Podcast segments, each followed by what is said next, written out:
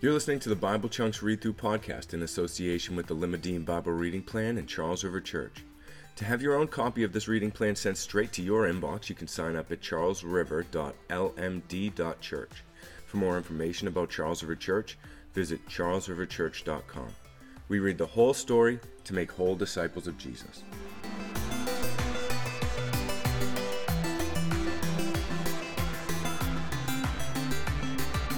Hey, welcome to Bible Chunks, where we read through the Bible in the chunks or sections based on themes that it was designed to be read in so we can get a better handle on the story of God. My name's Kevin. That's enough about me. Let's dive into the Word. Today we'll be reading John 7 1 through 859, 112 verses today. After this, Jesus went about in Galilee. He would not go about in Judea because the Jews were seeking to kill him. Now the Jews' feast of booths was at hand. So his brothers said to him, Leave here and go to Judea, so that your disciples may also see the works that you're doing. For no one works in secret if he seeks to be known openly. If you do these things, show yourself to the world. For not even his brothers believed in him. Jesus said to them, My time has not yet come, but your time is always here. The world cannot hate you, but it hates me because I testify about it that its works are evil. You go up to the feast. I'm not going up to this feast, for my time has not yet fully come. After saying this, he remained in Galilee. But after his brothers had gone up to the feast, then he also went up, not publicly, but in private. The Jews were looking for him at the feast and saying, Where is he? And there was much muttering about him among the people. While some said, He's a good man, others said, No, he's leading people astray. Yet for fear of the Jews, no one spoke openly of him. About the middle of the feast, Jesus went up to the temple and began teaching.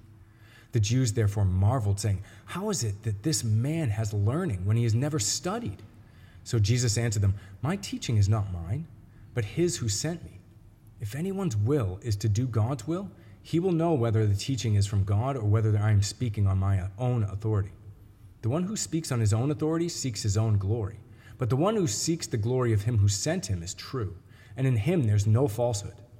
Has not Moses given you the law? Yet none of you keep this law. Why do you seek to kill me? The crowd answered, You have a demon. Who's seeking to kill you? Jesus answered them, I did one work, and you all marveled at it. Moses gave you circumcision, not that it's from Moses, but from the fathers. And you circumcise a man on the Sabbath. If on the Sabbath a man receives circumcision so that the law of Moses may not be broken, are you angry with me because on the Sabbath I made a man's whole body well? Do not judge by appearances, but judge by what with right judgment. Some of the people of Jerusalem therefore said, Is not this the man whom they seek to kill? And here he is speaking openly, and they say nothing to him. Can it be that the authorities really know that this is the Christ? But we know where this man comes from. And when the Christ appears, no one will know where he comes from. So Jesus proclaimed as he taught in the temple, You know me, and you know where I come from. But I've not come to do my own accord. He who sent me is true, and him you do not know. I know him, for I come from him, and he has sent me. So they were seeking to arrest him, but no one laid a hand on him, because his hour had not yet come. Yet many of the people believed in him. They said, When the Christ appears, he will do more signs. Will he do more signs than this man has done? The Pharisees heard the crowd muttering these things about him, and the chief priests and the Pharisees sent officers to arrest him. Jesus then said, I will be with you a little longer, and then I'm going to him who sent me. You'll seek me, and you will not find me. Where I am, you cannot come. The Jews said to one another, Where does this man intend to go that we will not find him? Does he intend to go to the dispersion among the Greeks and teach the Greeks? What does he mean by saying, You'll seek me, and you will not find me, and where I am, you cannot come? On the last day of the feast, the great day, Jesus stood up and cried out, If anyone thirsts, let him come to me and drink. Whoever believes in me, as the scriptures has said, out of his heart will flow rivers of living water. Now, this he said about the Spirit, whom those who believed in him were to receive. For as yet the Spirit had not been given, because Jesus was not yet glorified. When they heard these words, some of the people said, This really is the prophet. Others said, This is the Christ. But some said, Is the Christ to come from Galilee? Has not the scripture said that Christ comes from the offspring of David and comes from Bethlehem, the village of where David was? So there was division among the people over him. Some of them wanted to arrest him, but no one laid hands on him. The officers then came to the chief priests and the Pharisees, who said to them, Why did you not bring him in? The officers answered, No one ever spoke like this man. The Pharisees answered them, Have you also been deceived? Have any of the authorities or the Pharisees believed in him? But this crowd that does not know the law is accursed. Nicodemus, who had gone to him before and who was one of them, said to them, Does not our law, our, does not our law judge a man without first giving him a hearing and learning what he does? They replied, Are you from Galilee too? Search and see that no prophet arises from Galilee. They went each to his own house, but Jesus went to the Mount of Olives. Early in the morning, he came again to the temple. All the people came to him, and he sat down and taught them. The scribes and the Pharisees brought a woman who had been caught in adultery, and placing her in the midst, they said to him, Teacher, this woman's been caught in the act of adultery. Now, in the law, Moses commanded us to stone such a woman. So what do you say? This they said to test him, that they might have some charge to bring against him. Jesus bent down and wrote with his finger on the ground. And as they continued to ask him, he stood up and said to them, Let him who is without sin among you be the first to throw a stone at her. And once more he bent down and wrote on the ground. But when they heard it, they went away one by one, beginning with the older ones and Jesus was left alone with the woman standing before him. Jesus stood up and said to her, Woman, where are they? Has no one condemned you? She said, No one, Lord. And Jesus said, Neither do I condemn you. Go, and from now on sin no more. Again, Jesus spoke to them, saying, I am the light of the world. Whoever follows me will not walk in darkness, but will have the light of life. So the Pharisee said to him, You're bearing witness about yourself. Your testimony is not true. Jesus answered, Even if I do bear witness about myself, my testimony is true, for I know where I come from and where I am going. But you do not know where I come from or where I am going. You judge according to the flesh. I judge no one. Yet even if I do judge, my judgment is true. For it is not I alone who judge, but I and the Father who sent me. In your law it is written that a testimony of two people is true. I'm the one who bears witness about myself, and the Father who sent me bears witness about me. They said to him, therefore, Where's your father? Jesus answered, You know neither me nor my father. If you knew me, you would know my father also. These words he spoke in the treasury as he taught in the temple, but no one arrested him because his hour had not yet come. So he said to them again, I'm going away, and you will seek me, and you will die in your sin. Where I'm going, you cannot come. So the Jews said, Will he kill himself? Since he says, Where I'm going, you cannot come? He said to them, You're from below I'm from above. You're of this world. I'm not of this world. I told you that you would die in your sins, for unless you believe that I am He, you will die in your sins. So they said to him, Who are you? Jesus said to them, Just what I've been telling you from the beginning. I have much to say about you and much to judge, but he who sent me is true, and I declare to the world what I have heard from him. They did not understand what he was, had been speaking to them about the Father. So Jesus said to them, when you have lifted up the Son of Man, then you will know that I am He, and that I do nothing of my own authority, but speak just as the Father taught me. And He who sent me is with me. He has not left me alone, for I always do the things that are pleasing to Him. As he was saying these things, many believed in him. So Jesus said to the Jews who believed in him, If you abide in my word, you are truly my disciples, and you will know the truth, and the truth will set you free. They answered him, We're the offspring of Abraham and have never been enslaved to anyone. How is it that you say you will become free? Jesus answered them, Truly, truly, I say to you, everyone who practices sin is a slave to sin. The slave does not remain in the house forever, the son remains forever. So if the son sets you free, you will be free indeed. I know that you are offspring of Abraham, yet you seek to kill me because my words find no place in you. I speak of what we, I have seen with my father, and you do not know you do what you have heard from your, from your father. They answered him, Abraham is our father. Jesus said to them, If you were Abraham's children, you would be doing the works Abraham did. But now you seek to kill me, a man who had told you the truth that I heard from God. This is not what Abraham did. You're doing the works of your father, the works that your father did. They said to him, We're not born of sexual immorality. We have one Father, even God. Jesus said to them, if God were your Father, you would love me, for I came from God, and I am here. I came not of my own accord, but He sent me. Why do you not understand what I say? It's because you cannot bear to hear my word. You are of your father, the devil, and your will is to do your father's desires. He was a murderer from the beginning and does not stand in the truth because there is no truth in him. When he lies, he speaks out of his own character, for he is a liar and the father of lies.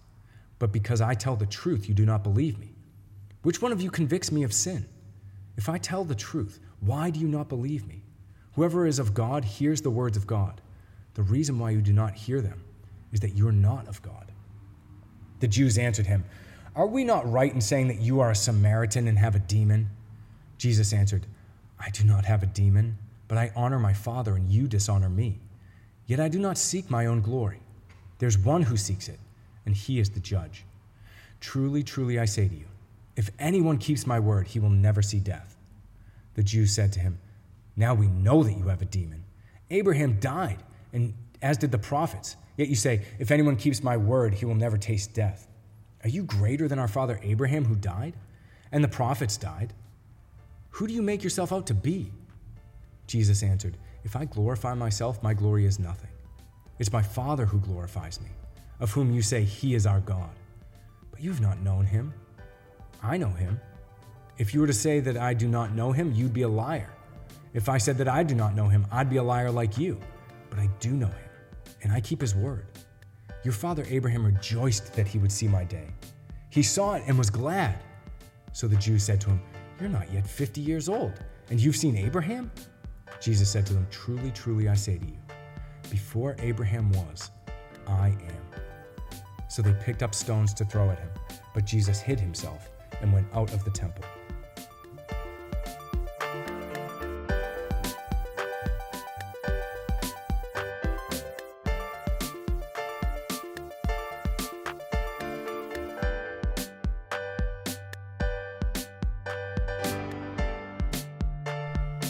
Is so much happening in today's text. We don't have the time to get to all of it. First, I want to draw your attention to something interesting. The woman caught in adultery, very famous story from the life of Jesus.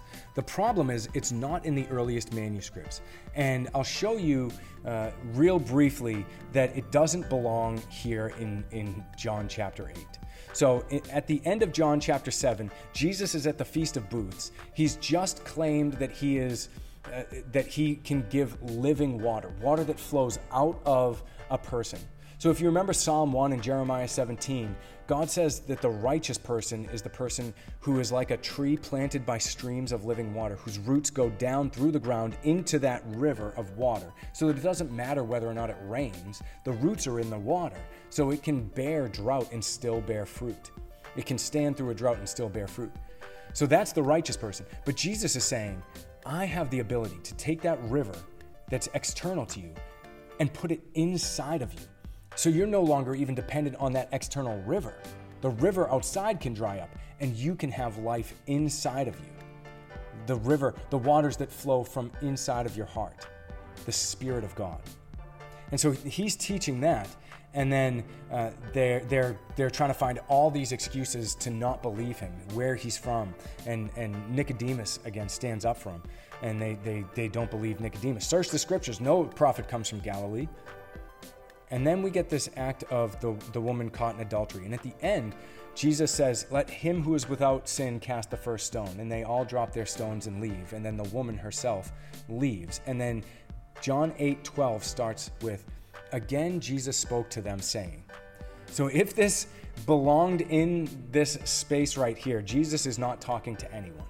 So, what I'm saying is that not that this didn't happen, not that Jesus didn't actually do this, not that this isn't an authentic account, but it wasn't authentically from John in the earliest manuscripts. It's not in John's original, more than likely, it's not in any of the earliest manuscripts it's a tradition that came later and it's been placed in various places throughout different manuscripts, but this was the most popular one. So it's likely that it happened and somebody later, not one of, not Matthew, Mark, Luke, or John, uh, recorded it and they found a place to put it, but it's a sloppy place for it because, like I said, after everybody goes away, uh, Jesus spoke to them again, saying, I'm the light of the world.